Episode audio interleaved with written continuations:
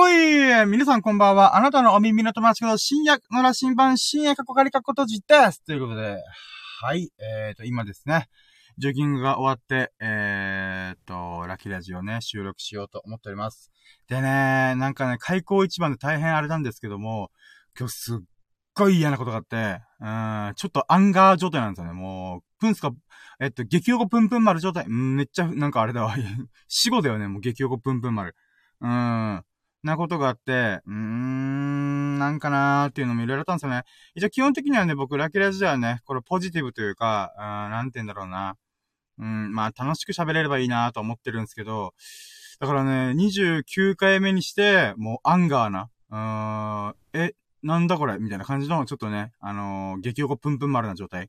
うん、なってますよね。いや、だからね、これもちょっと後で話そうかなと思ってんだけど、うん、そのアンラッキーなことが起きたものに対して、さあ、僕は一体どうやって対処するみたいなね。うん。っていうのを、まあ喋りながら、うん、どう捉えればいいんだろうな、みたいな。うん。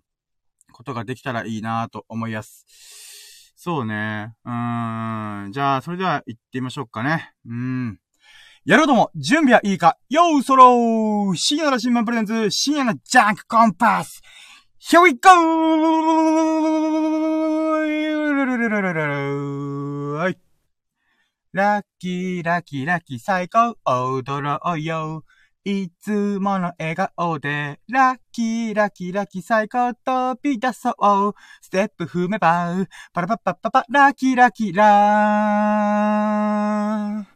はい。ということで、えっ、とですね、2021年12月30日現在、えっ、と、午前3時54分、もう4時ですね。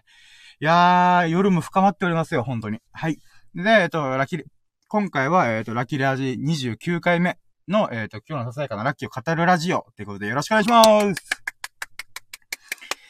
あーでね、えっ、と、まあ、ラッえ、このラッキーラジの企画説明をね、一応冒頭でやってるんですけども、まあ、ラッキーは便乗できるっていうコンセプトのもとに、うーん、まあ、この今日のさやかなラッキーを語ってるわけなんですけども、で、えー、っと、まあ、基本的にはね、僕がぺちゃくちゃぺちゃくちゃ、今日こんなことがあった、こんなラッキーがあった、イエーイみたいな、うん、そんなことばっか喋ってます。で、うーん、そういう流れなんですけども、うーん、なんだろうな。うーん、ラ一日を振り返る中で、こう、ラッキーをね、こう、数えていくと、最初は、うーん、今日はなんか70%だったかなとかいうのがあるんですけど、喋っていくうちにだんだん思い出して、あそういえばあんなこともあった、こんなこともあった、みたいな感じになると、最終的に、おー、ラッキーいっぱいじゃん、みたいなね。うん。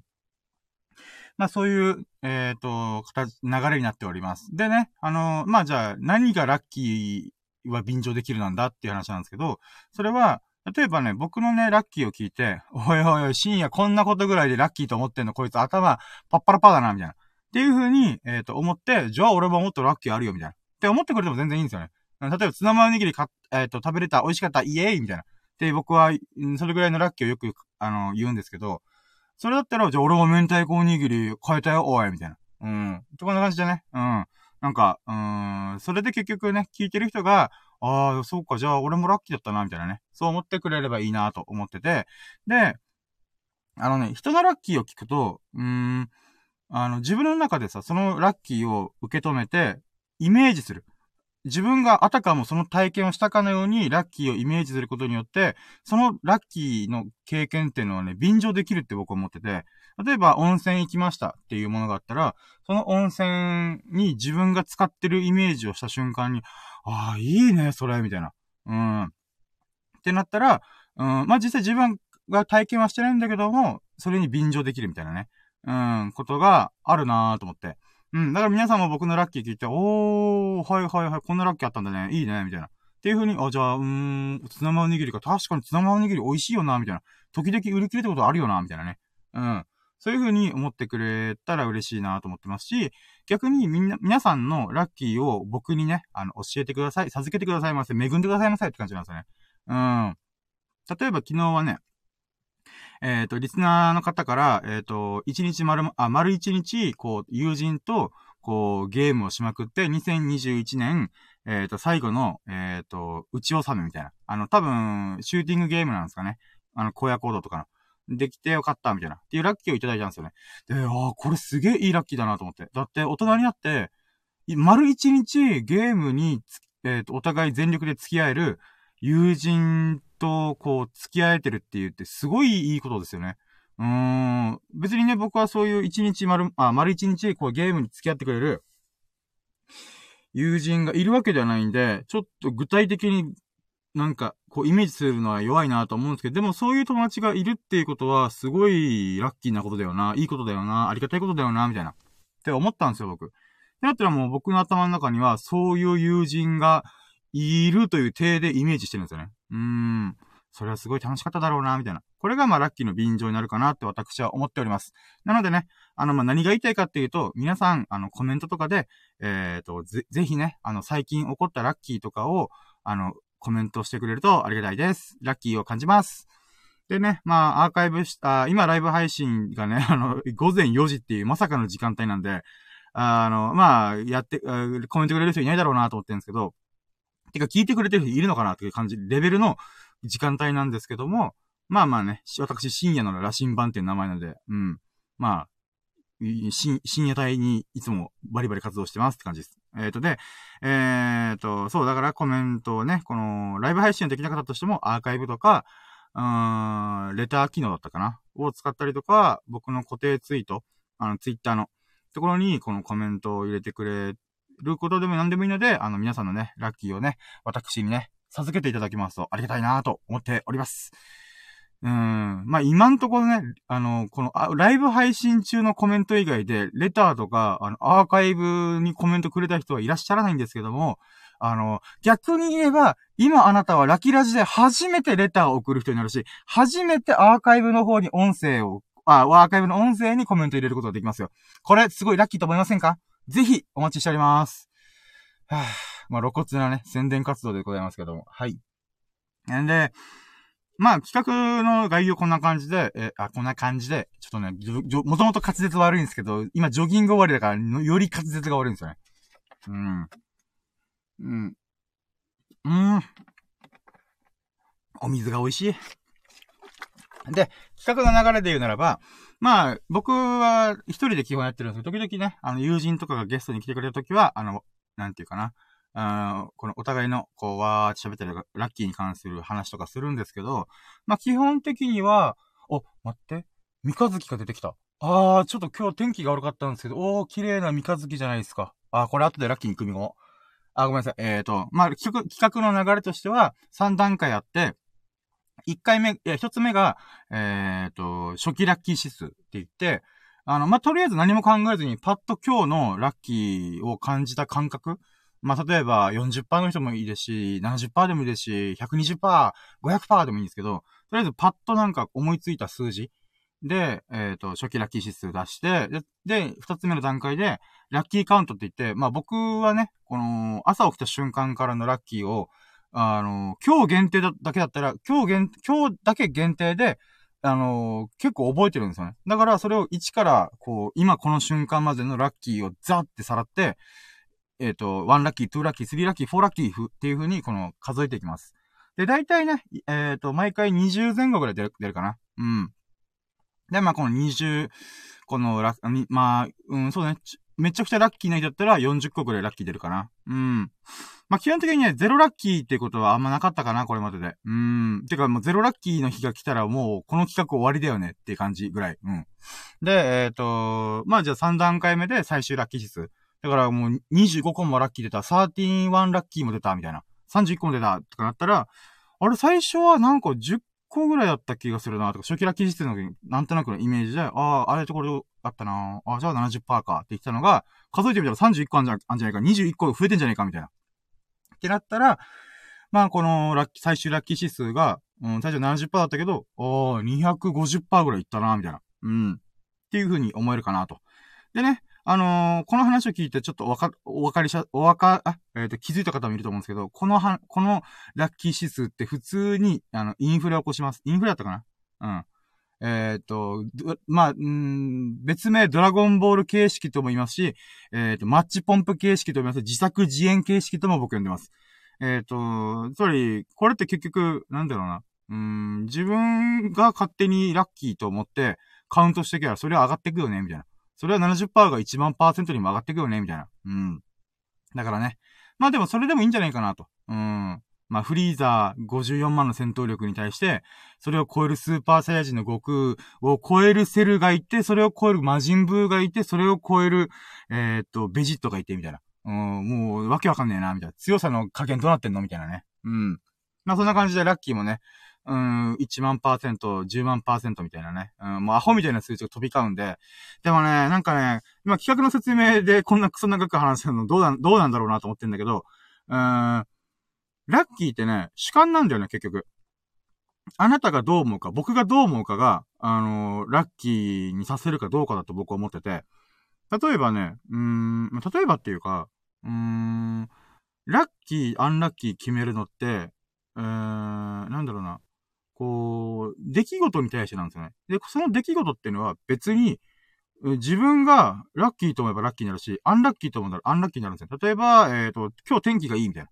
ラッキーみたいな。って思うけども、まあ大体の人はね、洗濯物乾くからとか、雨に濡れなくて、こう洗濯、あなんていうかぐちゃぐちゃにならないからとか、いう意味で大体の人がやっぱ晴れがいいっていう人が多いとは思うんですけど、でも、晴れが続いたら、困る人もいるんですよ。うーわ、今日晴れてんじゃねえか、おい、みたいな。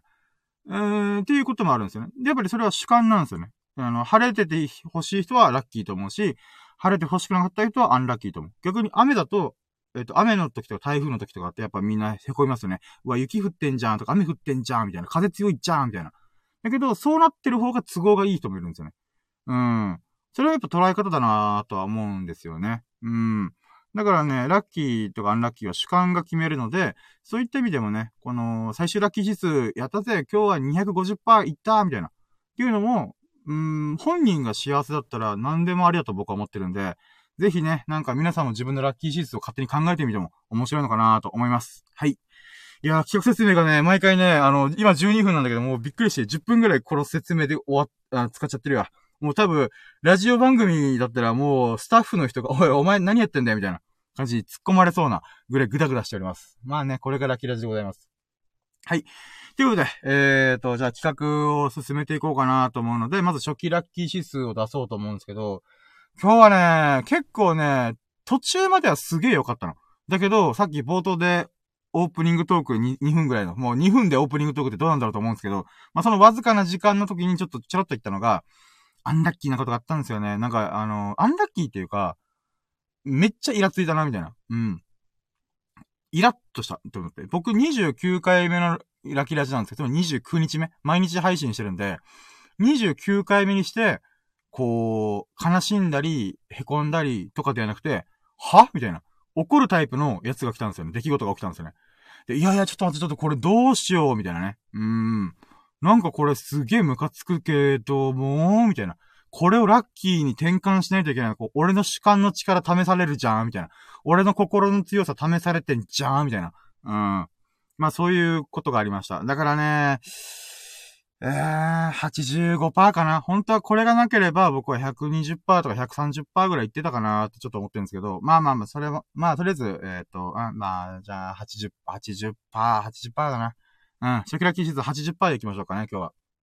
はい、ということで、えっ、ー、と、続いて、えっ、ー、と、ラッキーカウント。うん、今日一日をざっと振り返って、うん、ラッキーカウントしていこうかなと思います。あ、コメント来てる。あ、我らが七福寺秀樹さんじゃないですか。わー、来てくれありがとうございます。やったー、嬉しい。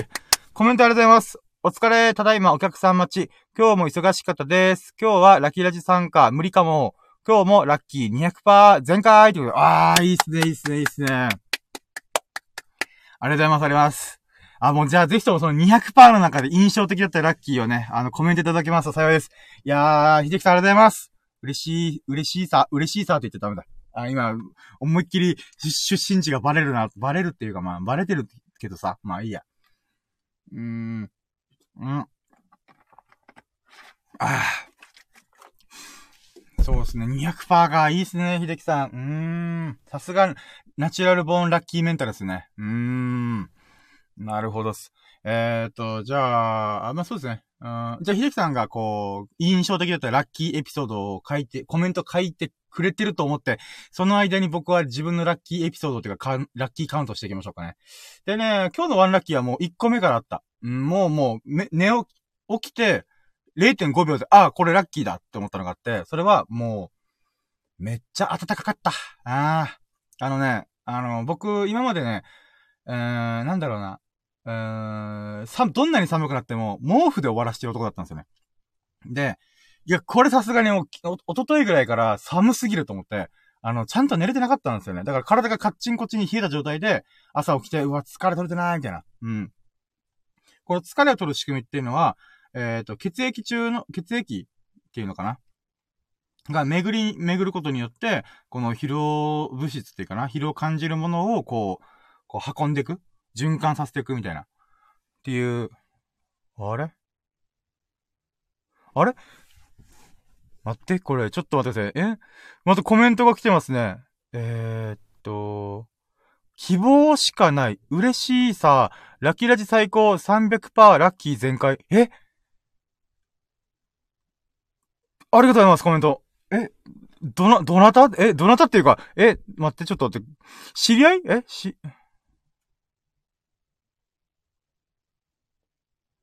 あれ？いや、今びっくりした。あー、え、あ多分出身近い、出身が、あれ近い方ですかね。あ、でもほんと希望しかないさん、コメントありがとうございます。え、待って、ちょっと一瞬ドキッとした。え、待って、知り合い？え知り合いではな？い今、ちょっと希望しかないさんの、えっ、と、アカウントの見たら、あー、なるほど。サラリーマン10年、脱サラ、YouTube 歴3年、登録者数20万人？やば。オワコンで辞めた株式投資のニートです。やばい、20万人？すごいっすね。えぐ。え、20万で言ったら、え？あー、すごい。後でちょっと YouTube チャンネルチェックさせていただくさせてください。やば。え、どなただ、え、待って、超、超、なんか急に怖くなって、怖いっていうか、ありがたいんですけど、あれ？なんだろう？え、知り合い？知り、え、いや、でも、そんな YouTube20 万人登録するぐらいの、す、す、すごい人が僕の知り合いにいるはずがないから、たまたま出身地が一緒って感じです。うわ、ちょっとびっくりした。ー怖かった、怖、怖いって言ったらごめんなさい。でも怖かった。ビクッとした。ーうわいやうわ。あやべ、ドギマギする。えー、どなただろう？えー、待って、知り合いなのか？いや、いや、でも、えー、ええー、ま、まあまあいいか。うん。ああ、びっくりした。ああ、ドキドキした。ああ、まあ、とり、とりあえずラッキーカウントしてこ、ラッキー、うん。え、誰だ？え、わ、わ、すげえ気あ、でも YouTube 後でか、あの、見させていただけば、あそうです、声とかで聞け、わかるかな？ああ。あ、でもコメント本当にありがとうございます。わ、お聞きいただき本当に嬉しいです。ふぅ。えーと、待って、今、もういろんな今日の記憶が、記憶が全部一回吹っ飛んだな。ちょっと待ってください。えーと、あ、そう、 one、one lucky すら言ってなかった。 one lucky は、えーと、暖かい布団で、えーと、眠って、あの、目覚めがすごい良かったっていうことですね。はい。で、まあ僕はね、あの、毛布で過ごした男なんですけども、さすがに寒いと思って。うん。で、まあ、一昨日ぐらいにちょっとね、あの、掛け、え、えっ、ー、と、掛け布団？えっ、と、羽毛布団っていうのかな？うん。を、あ、で、今、ゲップしてる。えっと、羽毛布団を下ろしてきて、えー、っと、で、なんかね、あの、だって敷布団、僕、えー、っと、掛け布団、毛布っていう順番で僕はいつも寝てるんですよね。なんかそうした方があったかいよっていうことを聞いて、僕今まで逆だったんですよね。あの、敷布団、僕、毛布、えっ、と、掛け布団、羽毛布団みたいな。だからそっちの方があったかいのかなと思ったら逆らしくて、なぜかっていうと、羽毛布団の方が保温効果高いけども、あのー、まあ、軽いんで、こう、寝相とかでパーンって弾けられ、弾、弾いちゃうんですよ、僕が。で、だったら、この毛布を逆にした方がいいよって言われて、で、毛布の重みで、この羽毛布団を抑える。かつ、この熱がこもってくれる。っていうことで、あの、そのやり方に、あの、気づいたのが、えっと、2年前ぐらいに気づいて、あ、そんな方法あったの？みたいなね。うん。で、えっ、ー、と、だから今日、今回もね、あのー、何か、毛布を下ろして、えー、毛布じゃねえや、えー、毛布団か、下ろして、あの、ぬくぬくとね、あの、暖かい状態で、あの、朝起きることができました。これがもうね、ワンラッキーだった。ほんと目覚めよかった。ふぅ、疲れが取れたーと思って。うん。なんでかっていうとね、びっくりしたのが、昨日24時間僕起きてたんですよ。朝7時から起きて、よ、あの、次の日の朝7時までずっと起きて、ジョギングも2回したりとか、あまあ、ラジオ撮ったりブログも4本ぐらい書いたりとか、結構激しかったんですよ、昨日は。だけど、今日起きたのが6時間ぐらいで、あ、起きたみたいな。だからね、やっぱちゃんと暖かくして寝ることって大事なんだなってね、今更ながら思いましたよ。うーん。で、えっと、まあ、2ラッキーが、うーん、あ、そうだね。その後に、えっ、と、体重計に乗ったんですよ。で、体重計に乗ったら、えっ、と、まあ、これ何度も言ってるんですけど、僕はビッグでファットのわがままボディなんですよ、つまり、体重が3桁超えてる人なんですよ、僕。だから、もう本当に、ビッグ and fat and わがままボディみたいな感じの人なんですけど、うん、11月半ばぐらいからダイエットし始めて、なんでかっていうと、スケボー乗りたいと思って。この3桁の体重の男がダイエットに頑張って、スケボー乗るんだって思って、今、1ヶ月ちょっと半ぐらいか。まあ、ダイエットしてるわけなんですよ。で、うーん、結局、えっ、ー、とね、今日の体重が2ラッキーが100.4キロだった。うん。で、元々が僕11月半ばの時は106キロだったんですよね。で、これつまり僕1ヶ月半で5.6キロ痩せてるんですよ。あ、すげえなと思って。まあ元々が太りすぎだし食べすぎなんで、しょ、それはそうなんですけど、でもすげえ勢いで痩せてんなと思って。うん。だからね、一応今年中、あと、あと2日、今日を含めて、あと明日までに、あと 400g 落として、なんとか99.9キロいかんかなと思って。うーん。でもこの100.4キロがなんで嬉しかったかっていうと、あの、前日、えっ、ー、と、つまり今日測った前日が101キロ、あ、101.2キロぐらいだったかな。あ、待って、ちょっとうろ覚えだ。まあ、それぐらい、あ、いやいや、違う、101キロジャストだ。101キロジャストだったんですよ。で、そっから600グラムガンって減ったんですよ。もうこれすげえなと思って。うん、600グラム1日で減ることができるのであれば、明日、あ、まあ、今日の、今日眠って、えっ、ー、と、また起きた時に体重を測ったら、えっ、ー、と、99.8キロにいけんじゃねえかと思って。うん。だからね、ちょっと今、うん、なんか、あ、これは、もしかしたらギリギリ、年末12、12月31日、23時59分の瞬間までに、えっ、ー、と、99.9キロいけんじゃねえかなと思って。うん。ぜひともそれを行きたいなと。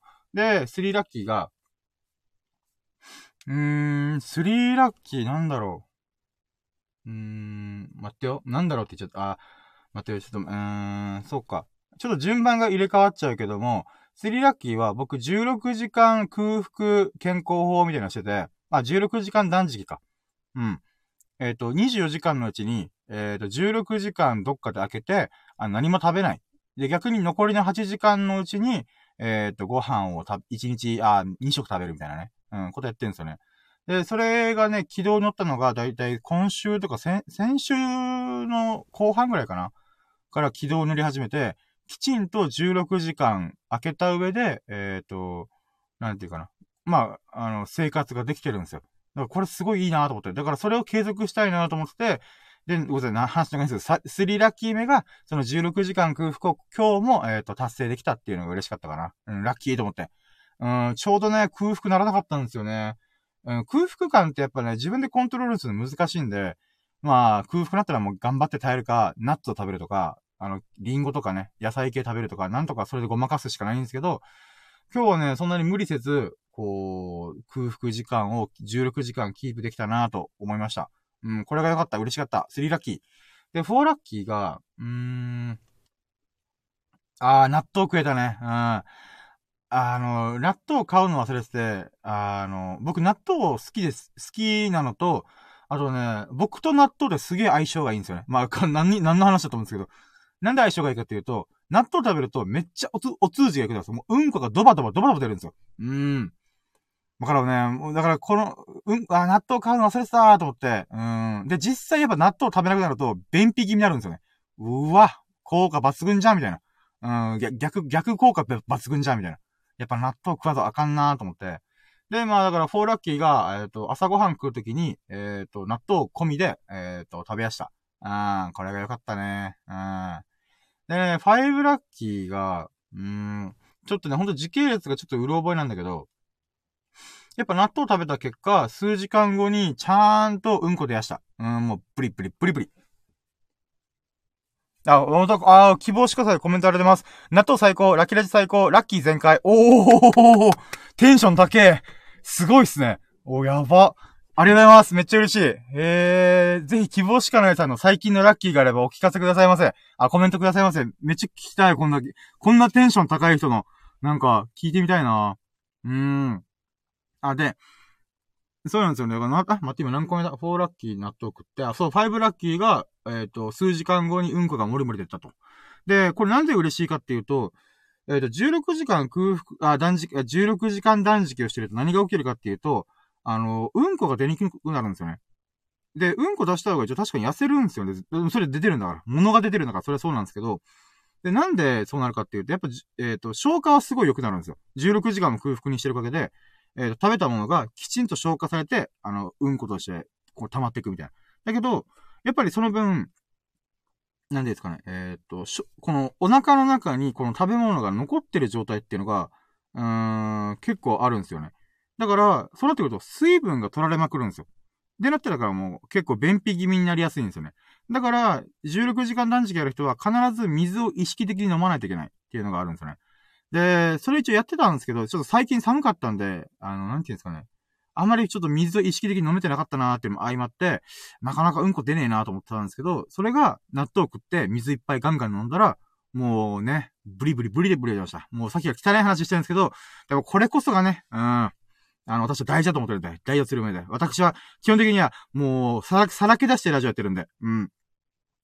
まあまあ、聞く側からしたらやめろよって感じかもしれないですけど、まあまあ、とりあえず、うん。だからすごいスッキリしましたよ。うん、これが5ラッキーかな。うん。で、6ラッキーが、うん、うんこが2回出たことだ。さっきから続くけどさ。これき、後から聞いた S 君びっくりするんじゃないか。あれ、また深夜うんこの話しかしてない、みたいな。うん。あ、またコメント来てます。ありがとうございます。希望しかないさん。あ、ラッキーラジに出会えたことが今年一番のラッキー。ええー、ありがとうございます。ええー、なんかそんな、そんなーって感じです。だってまだ僕、1ヶ月しか続け、1ヶ月まだ続けてないやつですけど。あ、でもなんか、ああそう思ってくれるだけで僕めっちゃラッキーっす。え、なんか、あざーすって感じです。お、お、おー。本当に知り合いじゃないよなっていう、ちょっと怖いっていうのがちょっとありますね。まあでもさすが知り合い、この時間に起きてないよな、と思いたい。うん。あ、で、シックスラッキーが、そう、えっ、ー、とまあ、そうね、2個目のうんこが出たみたいな。それ1回目のうんこで出し切ってなかったってだけなんですけど、でも、もりもり出たのに、まだ出るかと思って。うん、納豆パワーやべえと思って。うん。だからそういった意味でね、あの、やっぱ改便の状態ってすごいいいなと思って。うん。でもまあ、それが6ラッキーかな。で、7ラッキーがね、うーん。何したっけなじゃあもう、あれなんですよね。もうやることはブログ書くことぐらいなんですけど、でもブログ書く前にね、何かやったっかなと思って。うーん。うーん、考えろよ、考えろよ、考えろよ。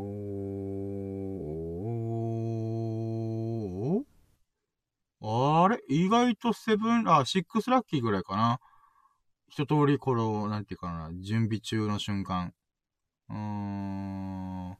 そうだね。まあ、じゃあ、えっ、ー、と、セブンラッキーが、えっ、ー、と、ブログ書きはじ、ブログを、一本目のブログ書けました。で、えっ、ー、と、え eight lucky か。 eight lucky が、じゃあ一本目のブログ何書いたかっつうと、うーん、あれ何書いたっけ？ちょっと待って、今日4本ぐらいか、4本か3本ぐらい書いたからわけわからなくなってるな。ちょっと待って。ちょっと今、メモ帳開けばわかるかな？えー、何書いたっけ？うーん。あー、あったあったあった。あー、もうすっかり忘れてた。あぶねあぶね。えっと、あの、家事、家事、えっ、と、えっ、と、家事じゃねえ。えっ、と、テーマで言うか。タイトルだとちょっとわからないと思うんで、えっ、と、皿洗いと洗濯物が楽しくてしょうがない件っていうタイトルでテーマで書いたんですよね。で、なんでかっていうと、皿洗いと、えっ、と、洗濯物って僕、あ、昔、大昔すっげえ嫌いだったんですよ。だけど、なぜか洗濯物にはまり始めて、洗濯物いいなと思って。だけど、皿洗いは最近になるまで本当に嫌だなと思ったんですよね。だから、うーん、なんていうんですかね。皿をなく、なるべく出したくないって思ってるんですよ。あの、例えば、お茶碗にお米を沿って、おかずをお皿、お皿の中に置いて、味噌汁茶碗を取って、この時点で3つの食器を洗わんといけ、しかもお箸もあるみたいな。うわーって思っちゃう人なんですよね。なんでかって、その後にあさ洗い、洗い物しないとあかんじゃん、ダメじゃん、みたいな。ってなるんで、基本的に僕、あの、ワンプレートで食べる人なんですよね。だけど、この前ね、あっと思ったのが、あの、ちょっとね、あの、調理するために、温めるために、あの、オーブントースターを使ったんですよ。で、そこにアルミホイル敷いて、その上に、これなんていうんですかね、あの、おかずを置いてたんですよ。で、それでチンして、よっしゃ、食べようと思って、まあ、アルミホイル取り出そうと思ったんですよね。その時に思ったのが、あ、そうだ。これ今からお皿に移し替えようと思ってたけど、移し替えずに、そのままアルミホイルをお皿にして食べればめっちゃ効率いいじゃんって言った、思ったんで、合理的じゃんと思って。で、だから、おかずドンと置いて、で、えっ、ー、と、その時お米炊くのも忘れてたんで、あじゃあ、ご飯パックチンして食べるか、つって、ご飯パックを直場、直で食って、アルミホイールをお皿にした、まあ、うーん、食事をしたんですよ。で、うわ、俺頭いいと思って。頭いいと思ったんですけど、飯食い終わって、ゴミ全部捨てて、ふーって思ったんですけど、なんか、その時に、なんか言いようのない、あ、俺人間やめたなみたいな。っていう感覚があったんですよね。あ、俺確実に知的、知的生命体としての矜持、プライド、誇りを投げ、投げ捨てたなと思って。あ、これダメだと思って。うん。なんかね、確かにお皿を洗う、お皿を汚さなければ、うん、いいっちゃいいんですけど、うーん。で、実際僕もね、お皿洗いする時間を他のブログ書くとかラジオのとかジョギングする時間に当てられるんで、その方がいいって思いはするんですけど、でもなんか、なんていうんですかね。うん、人間やめてるよなって感じがやっぱどうしてもしたんですよね。うん。やっぱ僕の根底の中、根底に流れてる考えの一つに、無駄こそが人生の面白みだと人間性だと思ってるんで、そういった意味で、うん、なんて言うんだろうな。アルミホイルでご飯食べて、はい終わりっていうのは、非常になんか、うん、人間らしくないなって思ったんですよね。うん。で、まあ、うん、ちゃんとお皿によそって食べようと思ったんですよね。うん。で、まあそのせいでお皿洗いする羽目になったんですけど、で、その時に思、なんかやってみて思ったのが、あ、皿洗い楽しいかもって思い始めたんですよね。うん。で、ごめんなさい、この話長いですよね。まあ長いけど聞いててさ。うん。聞いてて。うん。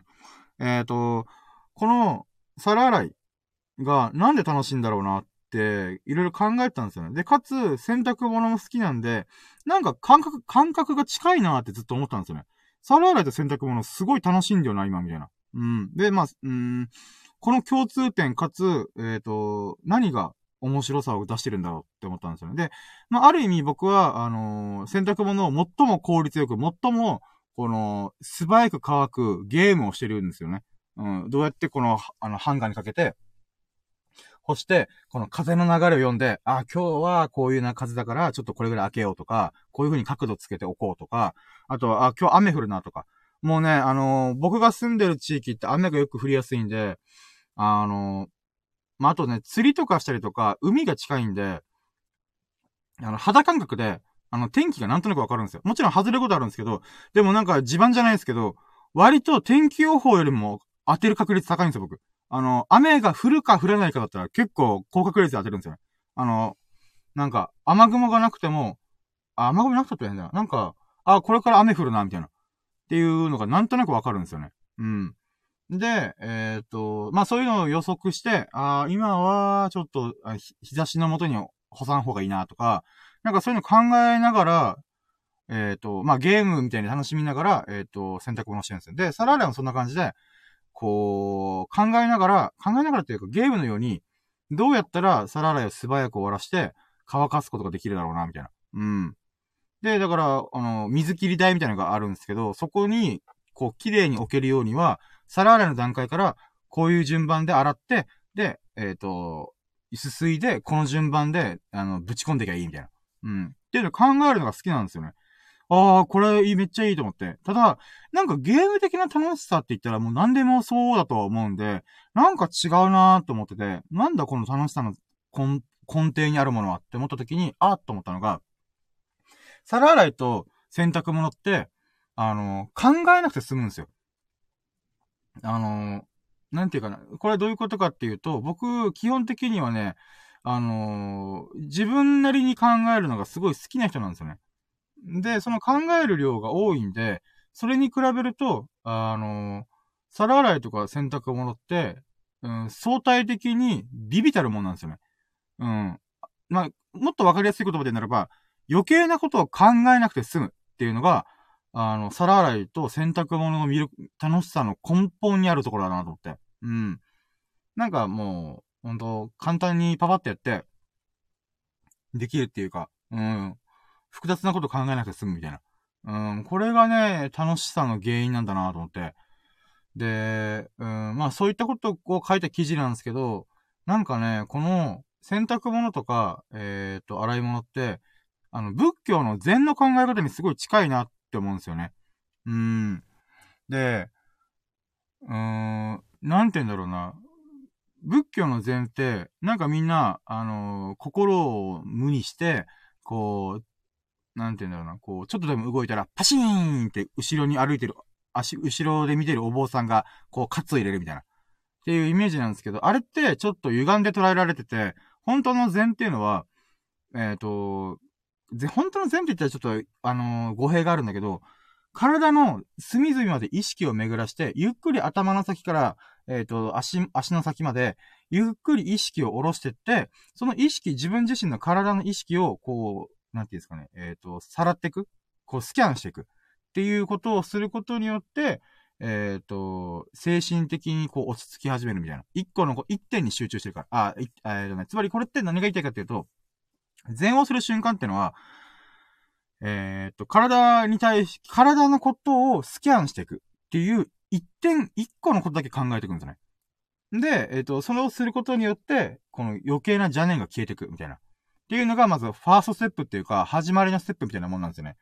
うん。で、そこから徐々に慣れてきた人は、まあ、いろんなことを考えてとか、全問答とかしたりとか、まあ、いろんな宗派によって考え方が違うんですけど、そのまあ、禅の考え、根本にあるのがそこら辺なんですよね。で、それで言うならば、洗濯物と、あのー、皿洗いも、僕にとっては禅みたいなものなんですよね。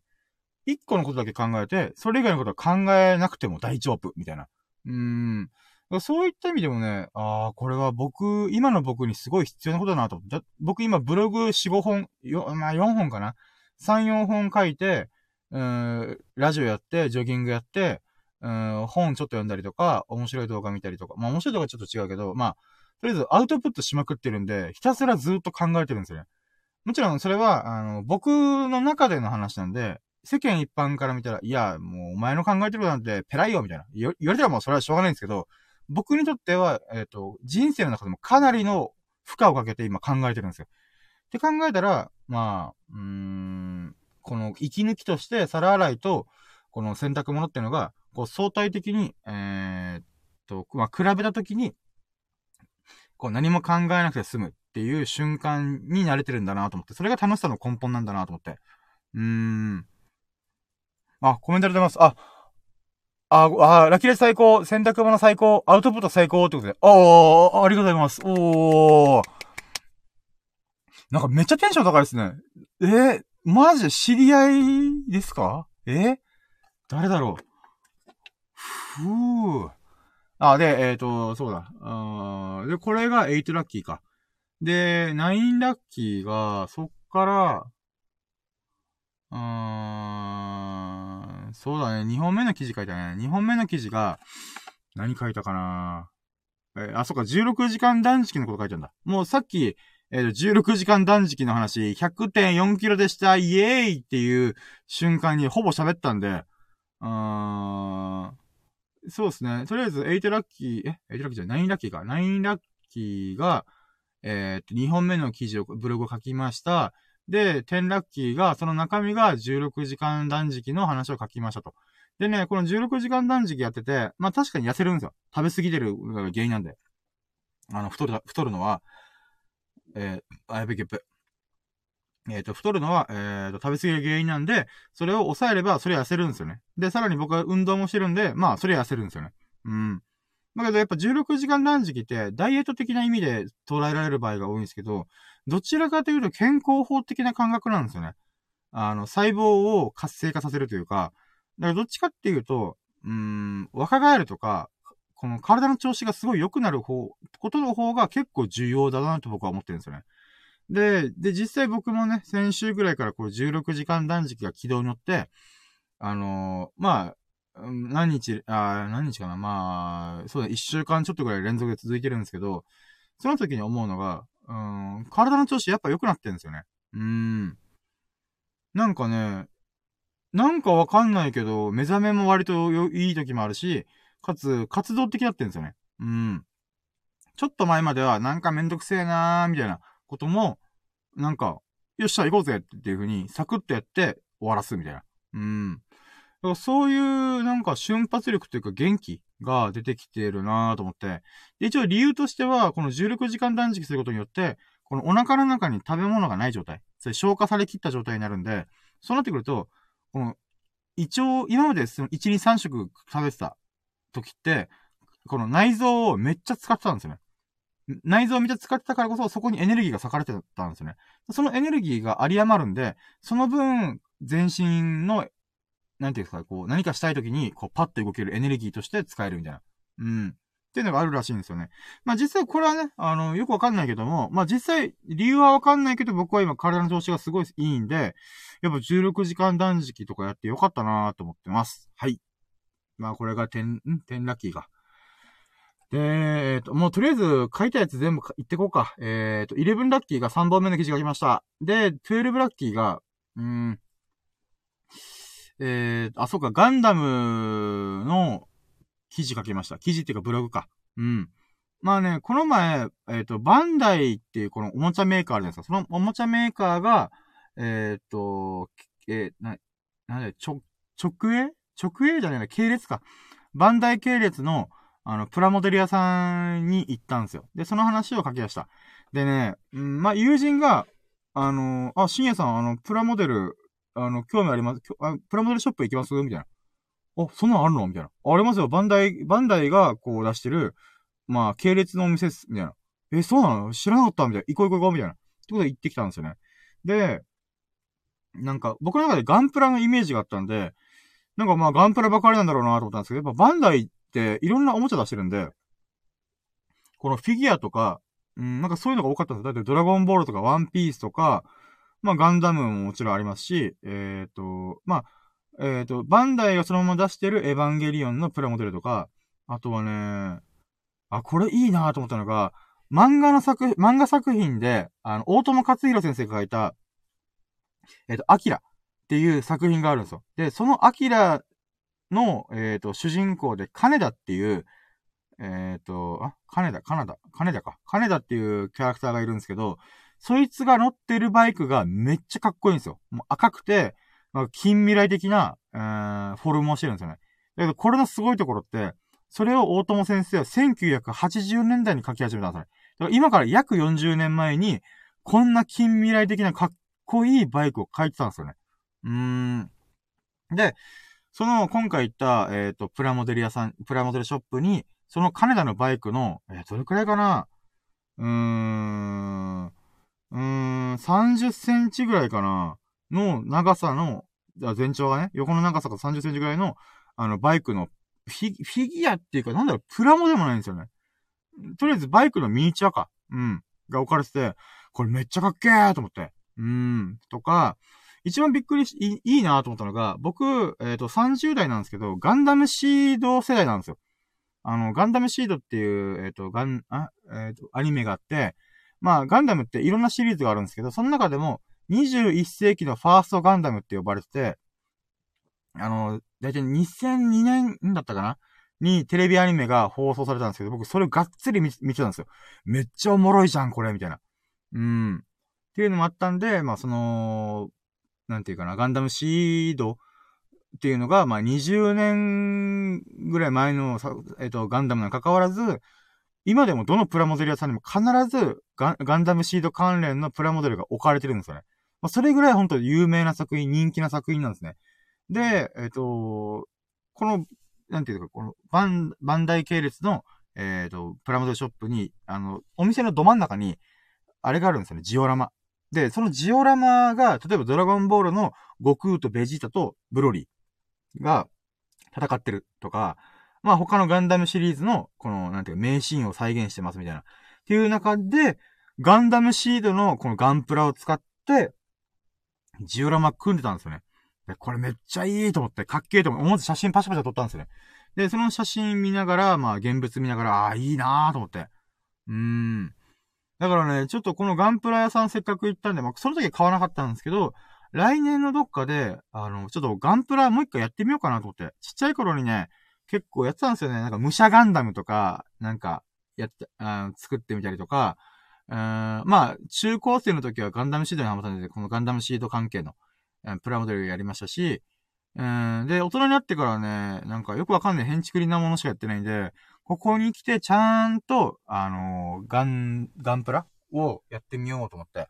で、その時にはなんか塗料とか、えっ、ー、と、自分で塗ってみたりとか、うん、ヤスリかけてみたりとか、なんていうの、ジオラマ作ってみたりとか、とりあえずね、プラモデルをガチで全力でやってみるっていう、この遊びをしてみたいなと思って。うん。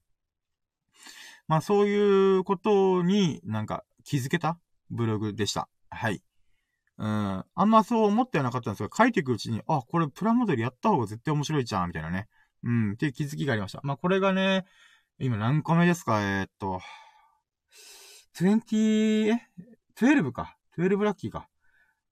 だったかな？うん。で、13ラッキーが、うーん。待ってよ、何書いたっけな？ちょっと待って、メモ帳見るわ。えー、っと、待ってよ。あー、そっか、これは、昨日のラキラジで喋ったブログが2本あって、それが今日公開したんで、まあ、その公開した結果、合計5本ブログをアップ今日できました。うん。まあ、それはある意味ラッキーかな。多分一番、一日で5本もアップするって、まあないんで、そういった意味ではね、あのー、まあ、うん、ラッキーかな。うん、ストックしといて。ストックって言ったら変だけど。えー、っと、まあ、こう、そうだね、うん。12ラッキーからの13ラッキー、あ、13ラッキー、これが13ラッキーか。うん。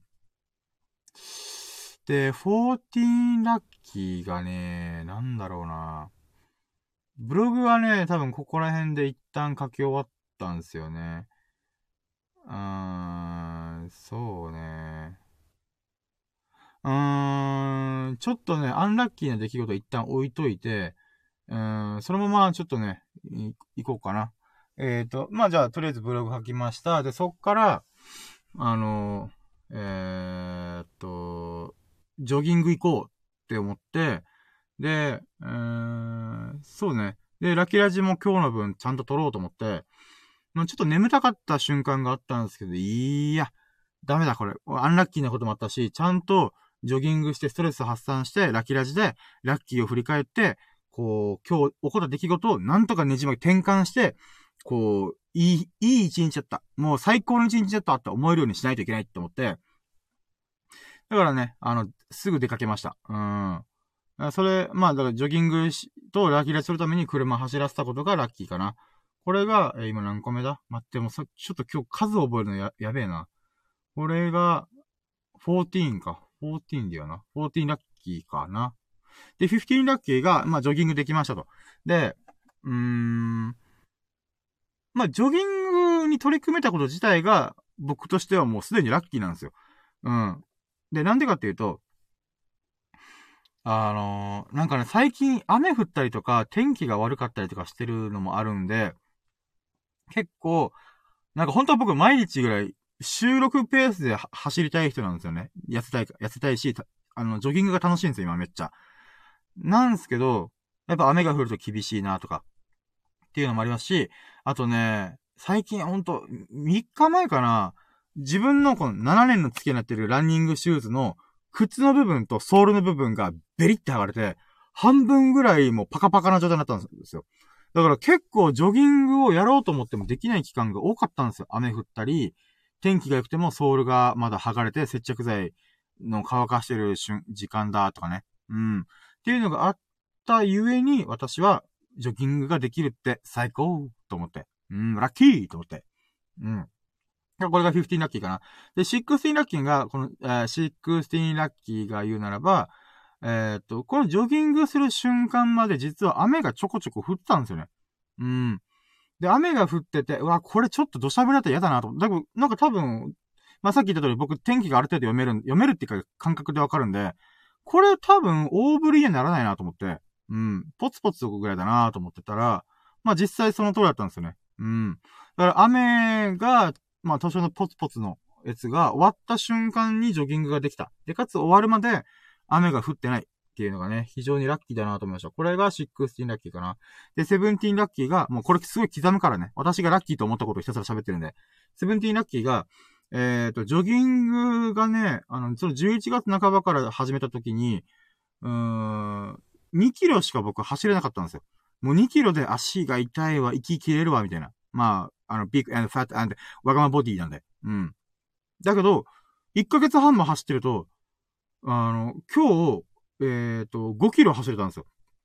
で、その5キロっていうのは、昨日は6キロ走、昨日は1日で合計6キロ走れたんですよ。朝と、えっ、ー、と、夜で3キロ3キロで走ってたんですよ。で、今日は、その6キロに比べると、距離は短いんですけど、でもこの5キロは、今日1回、いや、えっ、ー、と、今さ、たった今さっき走れたんですよ。つまり1回のラン、ジョギングで、5キロちゃんと、あのー、なんて言うんだろうな。息を切らさず、まあ、なんて言うのかな。えっ、と、続けることができた。これって何を表してるかっていうと、僕が望んでたスケボーを乗るためには、体重を落として、筋力をつけて、柔軟性をつける。この3、3つが必要なんですけど、その中の、まあ、体重は、このいろんなおかげで、こう、まあ、えっ、ー、と、5.5キロ痩せ、痩せてると。5.6キロか。うん。なんだけど、筋力って分かりづらいじゃないですか。体重計で測れるもんじゃないんで。うん。あ、しかも、まあ、体脂肪があれば計算できる人いいかもしれないですけど、僕体脂肪を測れるタイプの、あの、体重計じゃないんで、うん、そういった時に、やっぱ筋力量は自分の感覚でしか分からないんですよ。ってなった時に、今までは2キロでもう怪我すんじゃねえかってぐらい、ちょっとヒーヒー言ったものが、今日はね、5キロ結構余裕だったんですよね。うん。だからそれがすごい嬉しいと思って。自分の体力とか筋力が向上してる、アップしてるんだっていうのが、やっぱこの、長い距離を普通に走れることによって、あの、実感できるんで、あ、よかったーと思って。5キロ走れたことってすげえいいなーと思って。うん。これが、今、17ラッキーだったかな。うん。で、次が18ラッキーか。18ラッキーはね、あ、それでのさっき三日月を眺められたかな。で、今はもう消えてる。雲に隠れてしまってるから、でもね、今水平線上から上がってくる三日月綺麗だったよ。うーん。月が綺麗ですね。うーん、本当に。いいもん見れた。うーん。これが18ラッキーかな。で、19ラッキーが、まあ、ラキラジを、まあ、いつものように開始できましたと。うん。で、19、あ、19ラッキーがラキラジできて、で、えっ、ー、と、20ラッキーが、えっ、と、我らが七福神、秀樹さん。あ、七福神の、えっ、ー、と、エビス様こと、秀樹さんが、えっ、と、コメントで参加してくれたっていうのがめっちゃ嬉しいです。で、秀樹さんはね、本当あのー、お仕事の関係で、えー、っと、今日明日はめっちゃ忙しいっておっしゃってたんで、そんな中で、こう、参加してくれた。うん。まずは聞いてくれてる、仕事の合間に聞いてくれてるってことがまずラッキーですよね。うーん、めっちゃいいと思って。うん。だからこれが、えっ、と、あ、今何個、あ、待って、えー、っと、ああ、そうか、20ラッキーか。あはい、20ラッキー。19ラッキーがラッキーラジだった。だかな。で、21ラッキーが、もう刻みまくるけども、そんな秀樹さんがわざわざコメントしてくれたありがとうございますって感じですね。うん。そういった意味で、まあ、えっ、ー、と、それが21ラッキー。あー、思い出したあー、よかった思い出したそう、秀樹さん関係で忘れてることがあった。ずーっとあると思ってたね。あの、昨日秀樹さんがゲストで飛び込みで来てくれたんですよ。あの、仕事終わりで、キキーって僕がいつも収録してる海沿いの道に車での来てくれて、で、その秀樹さんが、差し入れつって、あの、いちご味のブラックサンダーを2個くれたんですよ。で、これ嬉しいなーつって。だけど、僕16時間断食してるんで、あの、これ明日の、この、えっ、と、16時間経った時のご飯のデザートに食べます。つって、あの、まあ、ラッキーカウントしてたんですよ。だけど、食べた、食べたラッキーカウントしてなかったんですよ。だから、えっ、ー、と、21ラッキーが、秀樹さんのコメントをいただいた。で、えっ、ー、と、22が、秀樹さんから昨日いただいたいちご味のブラックサンダーを1個朝食あたり食べました。うーん、美味しかった。もう最近僕甘いもの全く食べてないんで、この甘味が非常に僕を惑わせましたよ。もうそれぐらい美味しかった。うーん。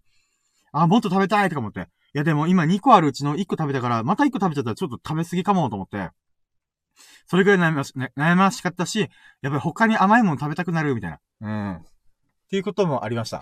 うん。だからね、うん、やっぱ、糖分って美味しいんだよなと思って。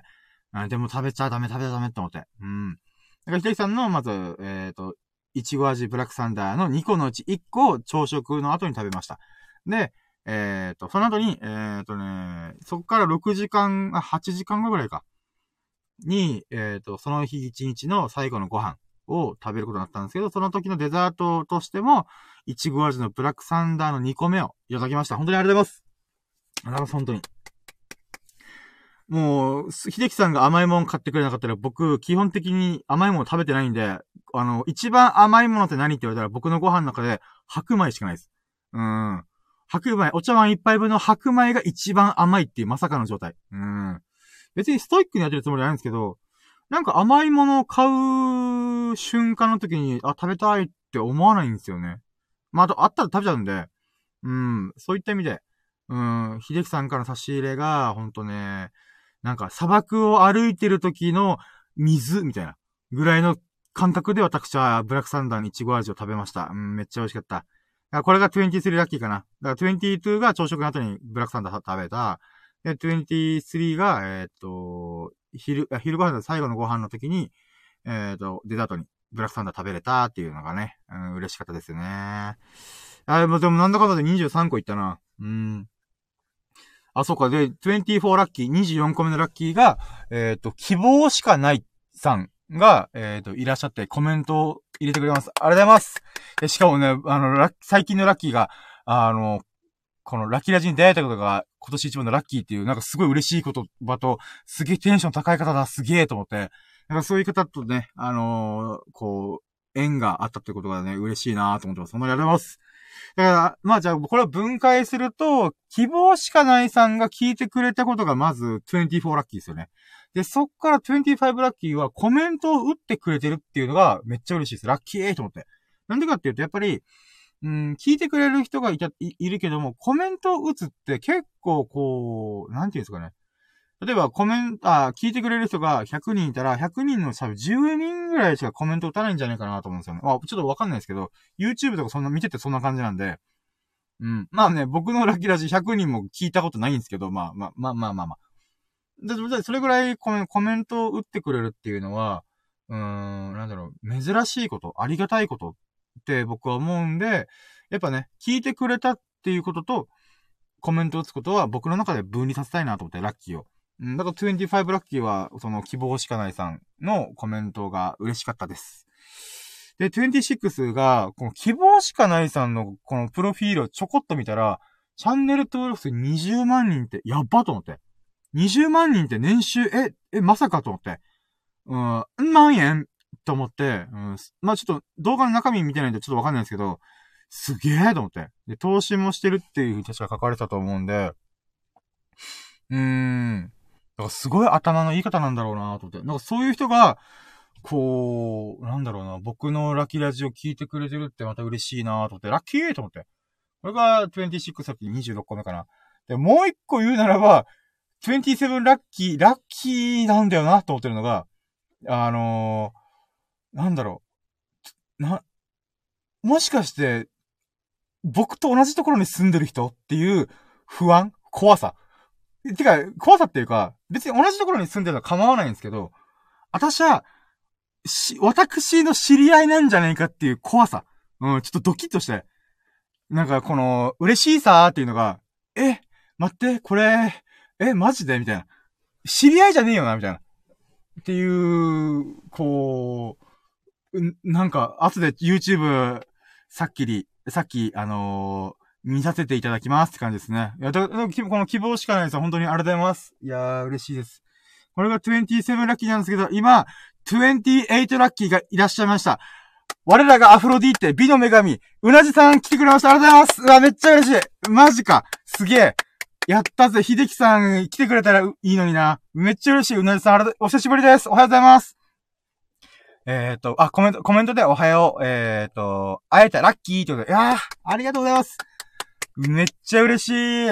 いやー、アフロディーテ降臨しましたよ。うわー、嬉しいな。だから、あれですね。うなじさんが聞いてくれてたっていうのが、えー、っと、待って、さっき何個言ったっけ ?28 か。で、うなじさんがコメントくれて、さらに会えたラッキーっていう嬉しいコメント入れてくれたのが、えー、29か。29個目のラッキーだね。あー、すごいね、今日。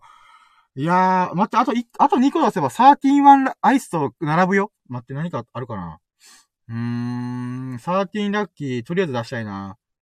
あー、でも、思ったのが、正直僕、あの、今日の話の冒頭のとこ時に、あのー、僕、今日、このラキラジ29回目、29日連続で毎日配信してるんですけど、なんかね、凹むこととか、あ、アンラッキーやった、チクショーみたいな、ってこといっぱいあったんですけど、その中で、あの、怒ることがなかったんですよね。ただ今回怒ることが、イラつくことがあったんで、はぁ、もう、と思って。全くワジワジするんだから、とかいうふうに、なんか思ったんですけど、うーん、なんだろうな、今、こう、29個もラッキーやって、かつ、希望しかないさんとか、うなじさんも来てくれたってことが、あと、ひできさんか、もう冒頭の方で来てくれたことが、いろいろ考えたら、もう、怒ってないんですよね。もういいやと思って。うーん、なんか、一応正直、あ、だからまあ、とりあえず、サーティンラッキーが、あのー、すごい楽しく、えっ、ー、と、ラッキーラジオやってるおかげで、私の怒りの感情がどっかに消えちゃったみたいな。これがすごい嬉しい。あんまね、怒るとかネガティブなことしたくない人なんで、うーん、まあ今はね、時々そういう風に気がめる時もあるんですけど、ラッキーラジオやってる間は、やっぱこうネガティブなことはあんまり考えたくないなと思ってるんで、そういった意味で、もう怒りの感情がどっか消えたっていうのは、すげえ嬉しいし、ラッキーだなと思ってやすね。で、そういった意味で、うーん、まあ、うーん、そうね、13ラッキーかな。で、13はラッキー待って、なんかあったあるかな、あるかな。あー、えー、と1個出せばね、なんかね、うー、まあ、31個。うーん、そうね。そうね。いや、なんか出したいけどな。うーん、あと1個なんかないかななんかないかなちょっと待ってよ。31ラッキー何があるかなうーん。もうジョギングしたし、ラキラジの話もしたし、怒ってたことももう、もうどうでもいいなと思って。うーん、う、う、う、う、う、いや、え、待って、いや、絶対1個あるはずだ。絶対あるぞ。だって、生きてることだけでもうすでにラッキーだから、まあ、それはちょっとさすがに大前提すぎるんで、ちょっと違うけど、31ラッキー、うーん、なんだろう。うーん、なんだなんだあでももほとんど言い尽くしたぞ。30、30個もラッキー言ったら、そりゃもう、なくなるよね。えー、えー、もう月の話もしたし、天気がああだこうだとかの話もしたし、今日書いたブログの話もしたし、え待って、絶対あるぞ。あるけども覚えてないだけだな。ああ、あった。あやったした。あと、あのー、今日は会えなかったけど、あの、友人から、あのー、なんか、電話が来て、あのー、なんか、ちょっとみ、あの、なんか同級生と飲んでるからこれない？みたいな、あったんですけど、ちょっと僕もね、今バタバタしてるんで、あの、ちょっとごめん、ちょっと今日は無理かも、みたいなね。うん、そういう話の流れで、まあ、会うことはなかったんですけど、えー、その友人からのお誘いの連絡が来たってことが、ラッキーだったかな。うわ、危ねえ、忘れてたうわ。とりあえず13ラッキーですね。31個のラッキー出ました。いやーよかった。あー、なんとか絞り出した。でね、あの、最終ラッキーシーズンパパって言いましょうかね。うん。あの、初期ラッキー指数が確か僕、80とか言ったんと思うんですけど、いやもうね、我らがアフロディーテが来てくれたんだったら、もう、今日300%だね。イェイもう、嬉しい、私。あー、ありがとうございます。あー、いやー、感無量。いやー、なんかほんとに怒ることが、ちょっとイラつくことが、わじわじすることがあったんで、ちょっと、うーん、本当は100、それがなければ、元々の初期ラッキー指数も120%とか130%だったけど、50%ぐらい下がって、まあ80%かなと思ってた矢先に、やっぱね、こう一日を振り返ってみるとね、ああ、いいこといっぱいあったじゃんと思うと、怒ってたことも全部どっか行っちゃったんで、うん。そうね。そういった意味ではもう300%だな。あよかった。今日もグースかピースか寝れるわ。うん。で、えっ、ー、と、そうね。そう、まだ、あの、うなじさんがお聞きしていただけているのであれば、あの、そう、お伝えしたいなと思ったのが、あの、私ね、あの、ラキラジって、まあ、ラッキーをひたすら喋る、うーん、なんていうかな。まあ、企画をやってるんですけども、なんかね、うーん、こう、うーん、ラッキーって、ちょっと宗教的なエッセンスとか、あの、哲学的なエッセンスに被ってくるんで、うん、だから、この、なんていうんですかね。すごい関わりがいろいろあった方、あったリスナーのことを僕、神認定するっていう風に言ってて、それなんでかっていうと、あの、なんか、オードリーさんの、芸人のオードリーさんのオールナイトニッポンとか、こう、いろんなラジオ企画で、えっ、ー、と、このリスナーのことを、例えば、オードリーのオールナイトニッポンでは、あの、リトルトゥースっていう風に呼んだりとか、あの、他のラジオでは、なんか、えっ、ー、と、なんだったっけなあー、こういう時に忘れちゃったな。うん。まあ、そういう風に、このラジオ、そのラジオならではの、こう、呼び名とかをよくするんですよね。で、そういった意味で、じゃあ、ラキラジの、こう、リスナーさんってなんだろうなと思ったけど、あ、神だと思って。うん。よく神頼みって言うじゃないですか。そういった験担ぎとかね。それ自分に運が舞い込んできてほしいとかね。っていう意味で、うーん、なんて言うんだろう。ああ、そっか。で、しかも僕はリスナーさんがコメント来てくれたり、ああ、打ってくれたりとか、打ってくれたりとか、あとは、こう、なんていうんですか、聞いてくれてるってこともすげえありがたいんで、ああそういった意味では、そうだね、神じゃん、みたいな。で、だから僕リスナーのことをもうゴッツ、まあ神々っていう意味で、まあ、神の複数形で、GODS で、ゴッツか、もしくは神々って呼ぶことにしてて、で、その中でも特になんか、うん、関わりがいろいろあった方に対して、神認定みたいな。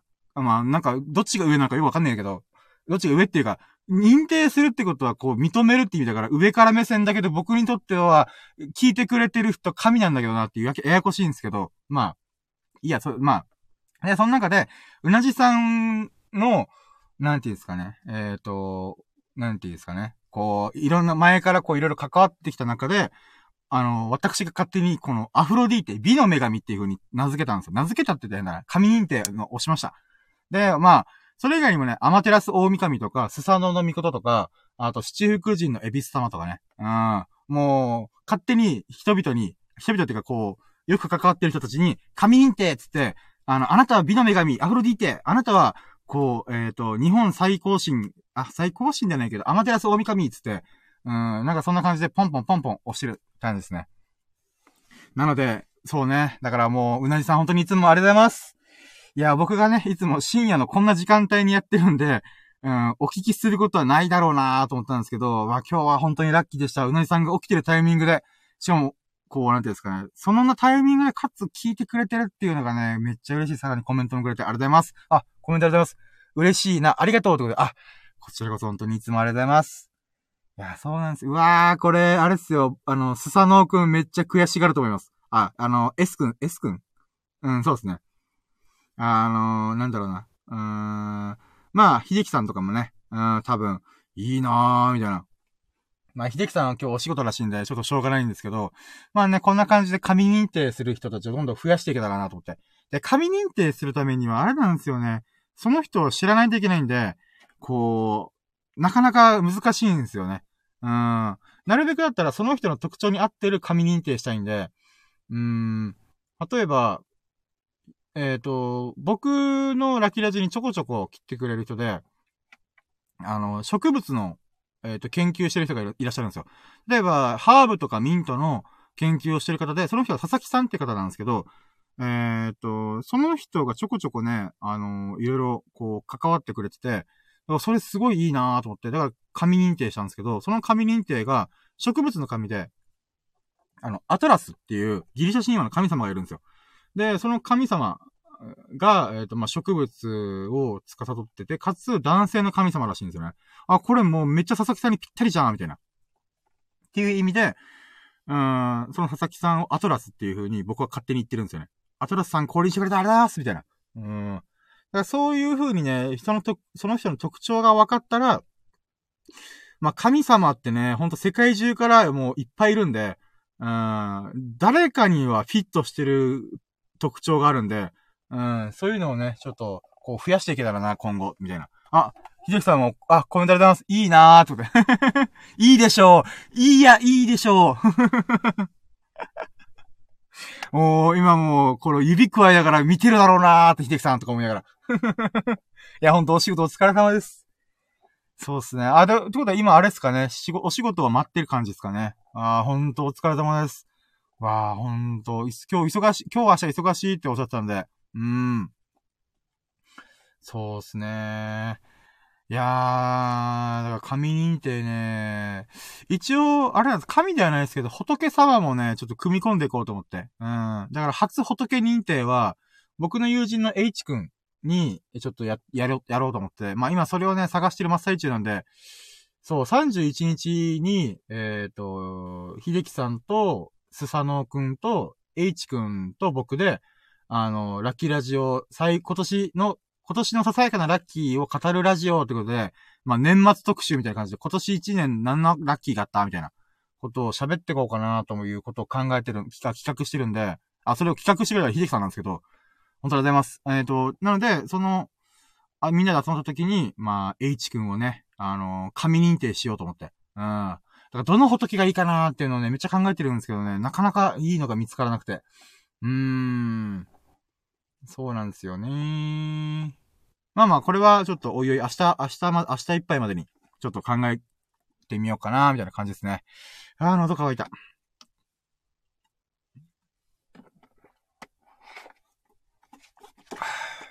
だから僕ってあれなんですよね。もう、なんか徐々に神様の名前とか、このどういうやつなのかっていうのが自然とインプットされまくってくるんですよね。あ、この人どうやって神認定すればいいんだろうみたいな。うーん。そうなんですよね。でも紙認定すると関わらないと、こう、わからないんで、そこがまた難しいですよね。この、かか、僕に関わりたいって思えるほどの魅力が果たしてあるのか、みたいな。うん。人間力試されてますよ、私。うん。ふぅ。いやー。いや、でもほんと、うなじさんが来てくれるからめっちゃ嬉し、嬉しいです、本当に。いやー。いやー、なんかもうほんと、巡り会えたことが嬉しいです。本当にありがとうございます。いやー、だってこの時間帯で、うん、いつも僕時間決めてラキラジやってるわけじゃないんで、で、その時に、こんな時間に、こう、うなぎさんが起きてるかどうかもわからない中で、うん、ありがとうございます、本当に。うーん。やっとアフロディーテっていうことを、の紙認定させていただきましたっていうことをお伝えできました。いやー。うーん。そうなんですよね。これ、紙認定増えてったらどうなるんだろうまあいいや。あ、その時、その時考えよう。うん。そうね。いや、なんか、まあ、でもまあ、そう、やばい、企画が終わっちゃった。終わっちゃった。31個出して、ラッキー指数が300%やったぜみたいな。うーん。感じっすね。ん、なんかせっかくこう聞いてくれてる方々に、私のこのラッキーについての考え方みたいなことを、喋りたいような気もしたけど、もう、あれだな、言い尽くしてるな。なんかあったかな。うーん。あー、一応今日読んだ本というか、読み、読んでる最中か。の本と、あと、その中で、こう、気になる本があったんで、YouTube の動画で、この本の紹介をしてる動画とか見たんですよ。で、まあ、ラッキーとか、運がいい人の行動みたいな。行動？運のいい人っていう、どういう人かみたいなテーマで書かれてる本を買ったり、えー、っと、動画を見てたんですよね。で、その中でやっぱ、うん、うん、今僕がラキラジやってることとすごい近しいことがあるなと思ったんですよね。で、それ何かっつうと、うん、まずラッキーだと思い込む。うん。これが大事だなと。で、僕はね、あの、何度もちょっとね、あの、語ってるんですけど、語って、語ってしまった申し訳ないんですけど、ラッキーって主観なんですよね。主観っていうのは客観的主観的の主観。つまり、自分次第でラッキーかアンラッキーかって全然変わるんですよね。それなんでかっていうと、えっと、出来事に対して、自分が、えっ、ー、と、ラッキーかアンラッキーかを決めるんですね。出来事に対して、あなたがラッキーかアンラッキーかを考えてるんですね。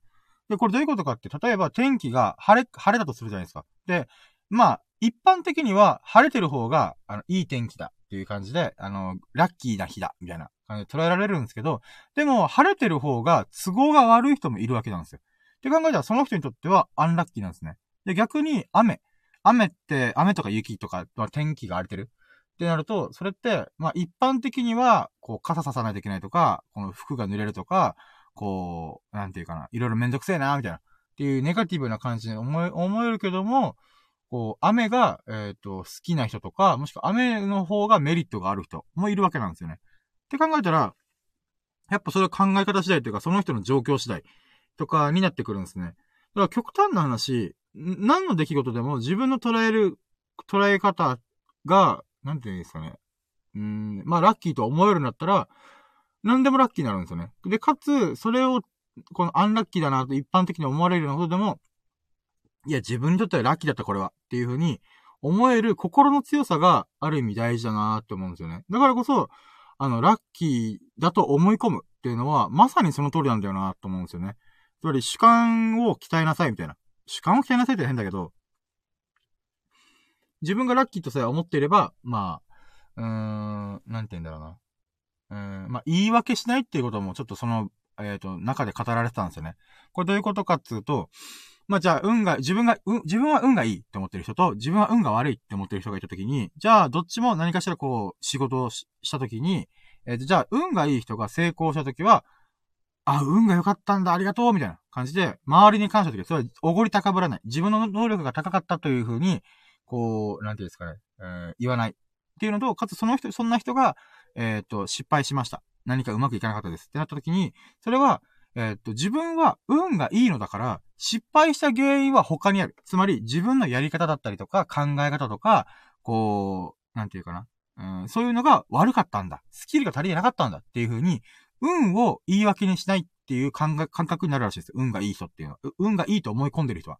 で、逆にじゃあ、運が悪いって思い込んでる人の場合は、えっ、ー、と、じゃあその人が仕事が成功しましたってなった時には、あの、自分は運が悪いんだから、自分の能力、自分の才覚一つで成り上がることができたぜ、いえ、みたいな。別にそれは全然いいことなんですよ。努力したことが成功したんだったら、それはそれでいいんですけど、問題はその後に、その人がおごり高ぶりやすくなるっていう、な、長いスパンで考えたときに、そういう人っていうのは、あのー、なんて言うんですかね。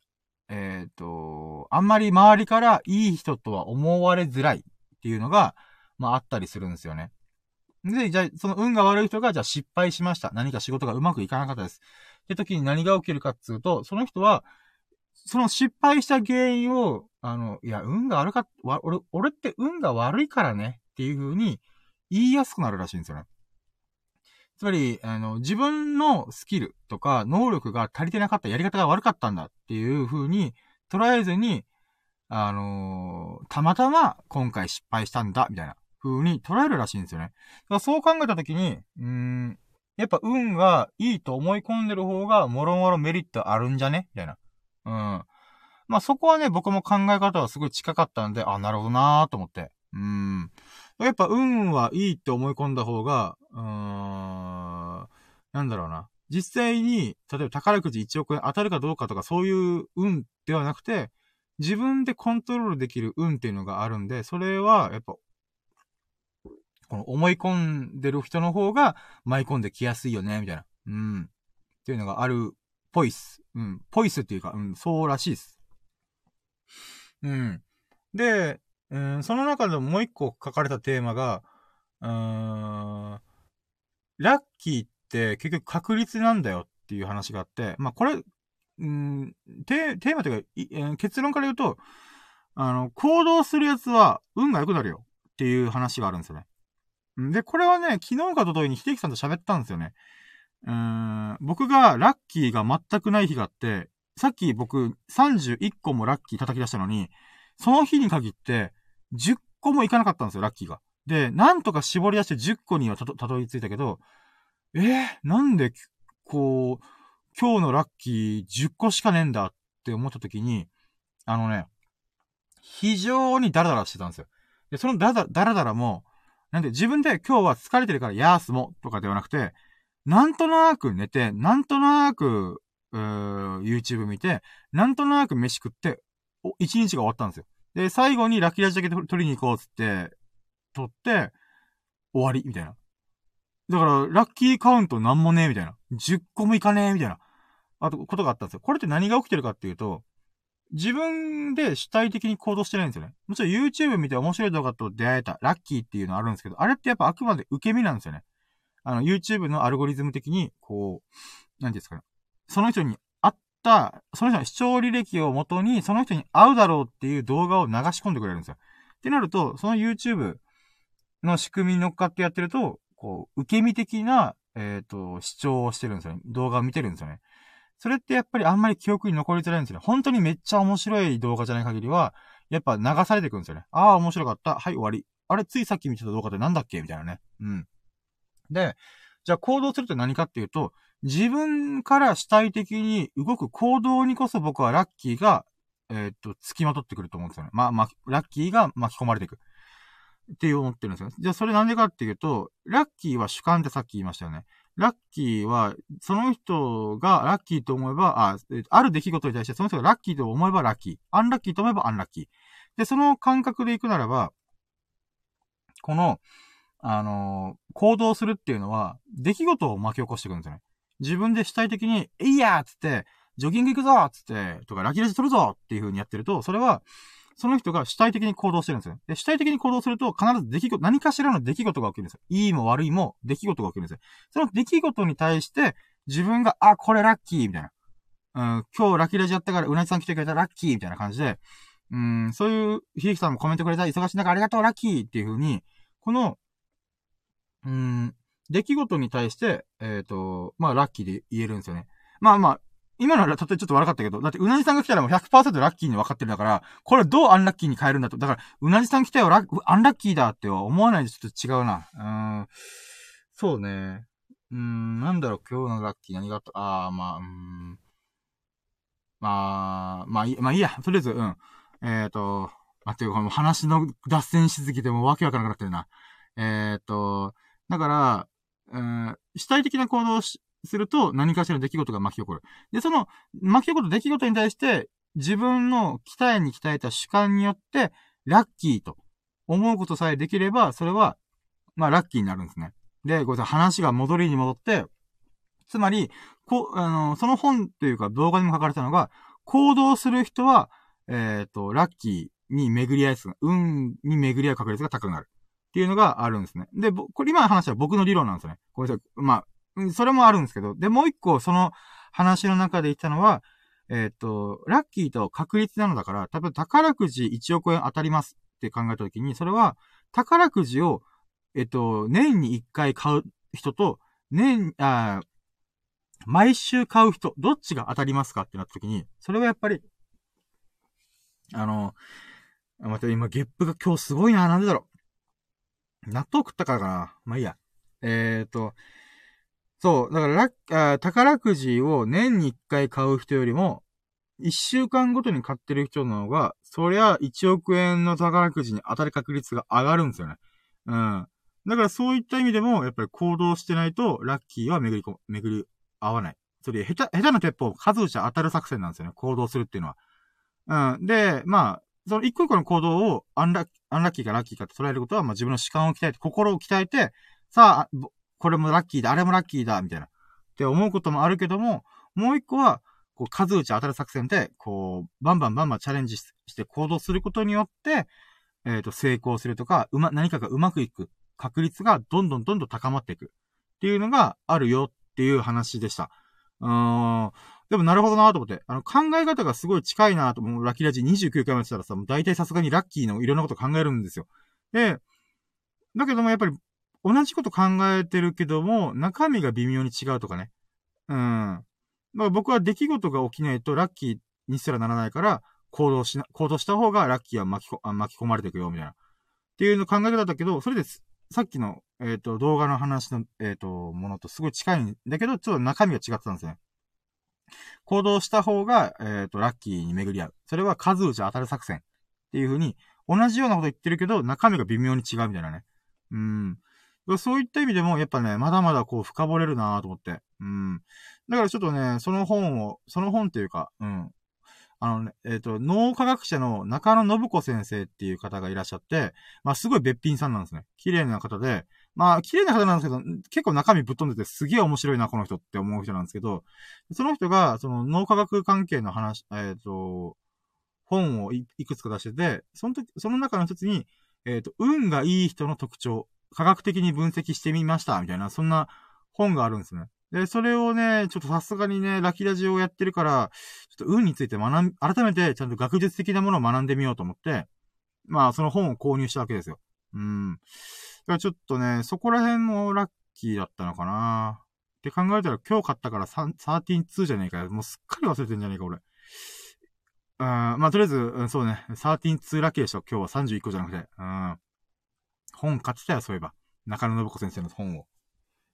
まあまあ、だからこのラッキーはね、うん、本当になんか奥深いものなんだなぁとは思うんですよね。あ、そうだ、せっかくだったら聞いてくれる方がいらっしゃるんだったらもうちょい喋ると、その中野信子先生の本はまだ読み切れてはいないんですけど、一部だけ読んだんですよね。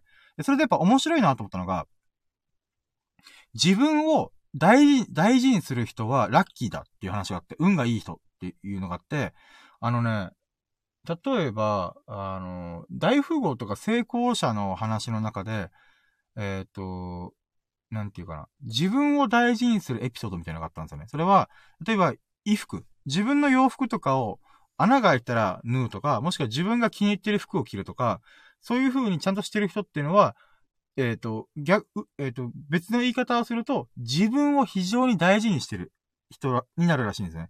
やっぱそういう人ほど成功しやすいっていうのがあるらしいんですよ。これって別の言い方、あそれ、別に服に穴が開いてたりとか、みすぼらしい格好してる人が、こいつは運が悪いやつだな、けみたいな。ホームレス、運が悪いよな、けみたいな。そういう、そういう単純な話じゃなくて、えっ、ー、と、こ、えっ、ー、と、例え、例えがちょっと変だったな。自分で言うのもなんだったけど、うん。自分が、えー、いいと思ったものとか、好きなものとかに、えっ、と、を身につけるっていうことって、自分を大事にしてることなるなるんですね。で、この、自分を大事にできない人って、周りの人も大事にできないっていうふうによく言われるんですよね。うん。だからこそ、まずは自分を喜ばせる。自分を VIP 扱い、VIP 扱いしないと、運がいい状態っていうのは、ま、えっと、舞い込んでこないよ、みたいな、っていうのがあったんですよね。でもこれって、もうほんと、本を読み始めて最初ら辺にドーンと出てくるんですね。で、まあ、いろんな本読んでるとわかるのが、大体、あの、作者が言いたいことって、まあ、中盤のちょっとこう、えっ、ー、とね、7割目ぐらいとか、もしくは、えっ、ー、と、一発目に、この始め、えっ、ー、と、なんか、イントロダクション、導入部分の部分、部分に結構書かれてるんですよね。この本は何が言いたい本だよとか。っていうのと、あとはその導入が終わって、一発目に来てるものっていうのは、割とその人が一番先に伝えたいみたいな。なんでかっていうと、本を読むときって一番最初読むときの方が集中力が高まってるんで、あの、やっぱ、一番大事な基礎的なものは、だいたいここに来るんですよ。一生目あたりに。ってなったときに、自分を大事にするっていうのが、もう、中野信子先生的には、めっちゃ大事だよ。基本的、基本中の基本だよって言ってるようなもんなんですよ。このページの順番で言うと。でそういった意味では、やっぱそっかーと思って。それは別にナルシストになるとか、自信過剰になるとかそういうことじゃなくて、自分を一番大事にすることっていうことこそがやっぱ本当に大事なんですよ。で、これ、なんで僕が、ああ、これすごいいいことだなと思ったのが、僕、ネガティブな感、感、直感がするところには行かないんですよ、基本的に。今の僕は。まあ、ラッキーレベル1なんで、ちょっと、まだちょっと修行中の身なんで、なんかここの、この場所っていう、よどんでんな、よどんでるっていう場所っていうのは、この集まり、この飲み会、なんかよどんでんなとか、なんかちょっと嫌な感じするみたいな。って思った時って基本的には行かないんですよ、僕。うん。それは人で、人、人もそうだし、なんか、その人はいいけど、A という人はいいけど、B という人ちょっと、うん、嫌だなみたいな。って思った時はもう確実に行かないんですよ。で、なんでそれやってるかっていうと、自分を大事にしてるからなんですよ。自分の気が悪くなる人のところにわざわざ行かないんですよ、僕は。なんでかっていうと、その、うわ、めっちゃイライラするとか、めっちゃ凹むとか、なんか、っていう不安とかね、わ、こいつと俺喋れるかなとかいうね、不安によって、なんていうんですかね、自分が傷傷ついてるっていうか、悪い方向に行ってる感じがすごいんですよね。うん。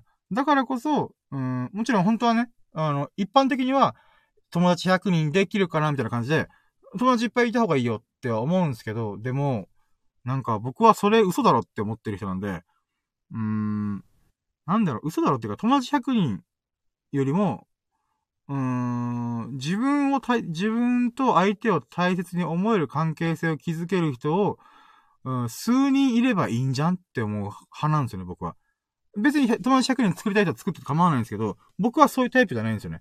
って考えた時には、僕が無理やり、こう、なんていう、自分の、なんか自分が、なんかこの人と会わねえんだけどっていう風にイライラしながらとかね、ネガティブになりながら、会うメリメリットっていうか、必要ってどこにもないんですよね。例えば、めっちゃ成功者だし、めっちゃこう、なんていうかな、お金持ちだしっていう人だけど、会ったら、僕をめっちゃ罵倒してきたりとか、お前だからダメなんだよとか、できないやつだなとか言う人だったら、僕絶対会わないんですよね。うん。まあもうそんな人と会ったことないですけど、そんな成功者の人で、人のことをすぐディスってくれる人は会ったことはないんですけど、もしそんな人がいたのであれば、僕はお金もらえるかもとかいうよりは、うーん、この、それよりも、この人性格悪いな、みたいな。気分悪くなるから絶対会いたくない、みたいな。っていう方を優先するんですよね。うん。だからそういった意味でも、やっぱり、自分を大事にするっていうのは、やっぱラッキーを巻き起こしていくためにも、必ずと言っていいぐらい必要な要素なのかなと。だから、それが世間一般から、なんか、うん、例えば、なんていうんですかね。うん、そういう風に飲み会断ったら、ぼっちになって、なんていうんですかね。まあ、なんか社会生活積むよ、みたいな。社会生活終わっちゃうよ、お前、みたいな。っていう風に、いろんななんか自己啓発、自己啓発本というかよくわかんないブログとか SNS でこう書かれるんですけど、もうそんなことちょ、僕からすると結構どうでもよくて、自分がこれすごい嫌とか、なんか気持ち悪いとか、なんかよどんでる、近寄りたくないって思ったその感覚が一番大事だと思ってるんですよね。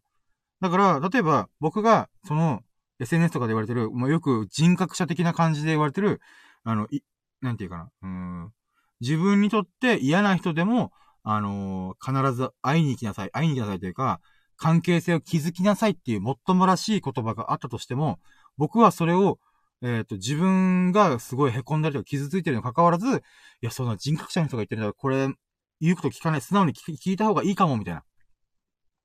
で、うーん、思うのって、自分を大事にしてないなと僕は思うんですよ。なんでかっていうと、それは、自分の感覚的なもの、直感とか体が、ここ、えっ、ー、と、こいつには絶対合うなって言ってるにも関わらず、えっ、ー、と、なんていうか、この SNS とか、えっ、ー、と、自分に今まで、なんていうんですかね、こう、尽くし、自分に何か与えてくれた人ではないのに、なんていうんですかね、その、権威的なものえっ、ー、と、なんか、なんか、うん、例えば、本出してるとか、えっ、と、なん、なんとか大学のなんとか教授です、みたいな。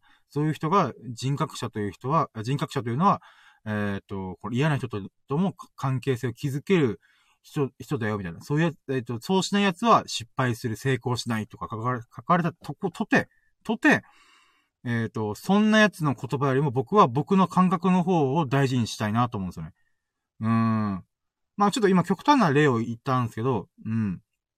まあラッキーをこう巻き起こすためには素直さも一応必要なんで、一概には言えないんですけど、うーん、なんていうかな。最後の最後はやっぱり自分の判断を大事にしなさいってことでもあったと思うんですよ。自分を大事にする。自分を大切にする。自分をビップアップ使いにするっていうのは、自分の判断すらも、ちゃんと大事に扱いなさいと。で、もちろんこれが自分の判断ちょっと間違ってるかもなと思ったんだったら、それはそれで変えてもいいけども、うーん、その時、その瞬間が来るまでは、やっぱ自分の、えっ、ー、と、価値基準とか、なんか、まあそうだね。うん、何回見て申し訳ないですけど、とりあえず自分を一番ビップ扱いする。うん。よくわかんない大学の教授とか、その、その道、その分野の、えっ、ー、と、えー、トップ、トップクラスの人たちの意見を確かに聞いた方がいい時もあるだろうけども、あくまで自分の直感で、あ、これなんか違う気がするっていうのの天秤にかけて、最後の最後は自分の判断を信じるみたいな。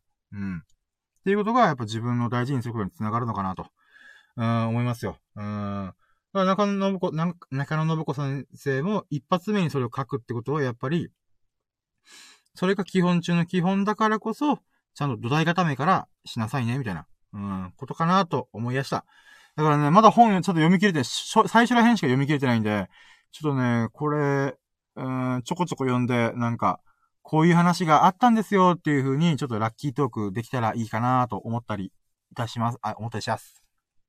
なので、へ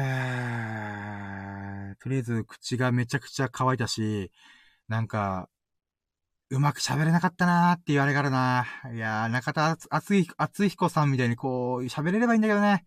僕は中田厚彦じゃないから、あんなに喋れないなうーん。まあいいや。まあまあ、こんな、こんな、こんなラッキーインフォメーションがありますよ。皆さんの人生の参考にできそうだったらぜひしてくださいませっていうお話でした。うん。ふぅ。ということで、えっ、ー、と、どうしようかな。また僕一人でずら、つらつらつらつら喋っちゃいましたけど。うーん。うん。そうね。もう5時半だし、もう1時間半も喋ったから、一旦締めよっかな。一旦っていうか、まあ、今日のラッキーラジ29回分。でもな、うなじさんいるんだよな。アフロディーテいるんだよな。うーん。いやでもまあ、そうね。うーん。アフロディーテいるんだよな。美の女神いるんだよな。くどきたいよね。うー。いやー。スタンド FM が急にキャバクラっぽくしたいよね。いやー、でもな。うん。欲張っちゃいけねえよな。よし。ということで、えっ、ー、と、ちょっと僕も明日ね、いろいろ予定が立て込んでるってことを思い出したんで、えー、締めようかなと思います。えー、そ、えー、そうね。待ってよ。締めの言葉が忘れてしまった。待ってよ。なんだっけな。あー、そうだ。はい、はい。えーと、皆さん本当にご清聴いただき、本当に本当にありがとうございます。えーと、アーカイブ聞いてくれる方もいらっしゃると思うんで、えーと、その時には、あのね、あ、そ、そういう方も本当にありがとうございます。えーと、S 君とか、えーと、秀樹、あ、秀樹さんはもう今聞いてるから別に聞かないか。まあ、とりあえず、ありがとうございます。で、えーと、秀樹さん、えっ、ー、と、お忙しい中聞いてくれてコメント見てくれて本当にありがとうございます。で、希望しかないさんも本当にありがとうございます。あの、もしかしたら僕と出身地一緒なんじゃないかな疑惑があるんで、ちょっと後で、あの、20万人の登録者がいるという YouTube 拝見させていただきます。ありがとうございます。えー、すごいな。で、そして、あ、そう、美の女神アフロディーテ、降臨してくれて本当にありがとうございます。うなじさんが来てくれたんで、私は、やったぜ、ラッキーと思って。うーん。めっちゃ嬉しかったです。うん、しかも、会えたラッキーっていう、もう、コメントがすごい嬉しいです。ありがとうございます。そう、希望しかないさんも、最近のラッキー何がありますかって言ったら、ラッキー、ラッキーラジに出会えたことが今年一番のラッキーとか、なんかすげえテンション高いコメントとかめっちゃ嬉しかったです。本当にありがとうございます。いや、本当僕の知り合いじゃないかなっていう不安感だけが非常にありますが。うーん。いや、でも本当聞いてくれてありがとうございました。コメントもくれて本当にありがとうございました。うーん、嬉しかったなはい、ということで、まあ、面白いなとか、いい、いいなと思ってくれましたら、ハートマークやフォローを教えていただきますと、私、非常にラッキーを感じ、ビンビンに感じますので、ぜひともよろしくお願いします。あ、そっか。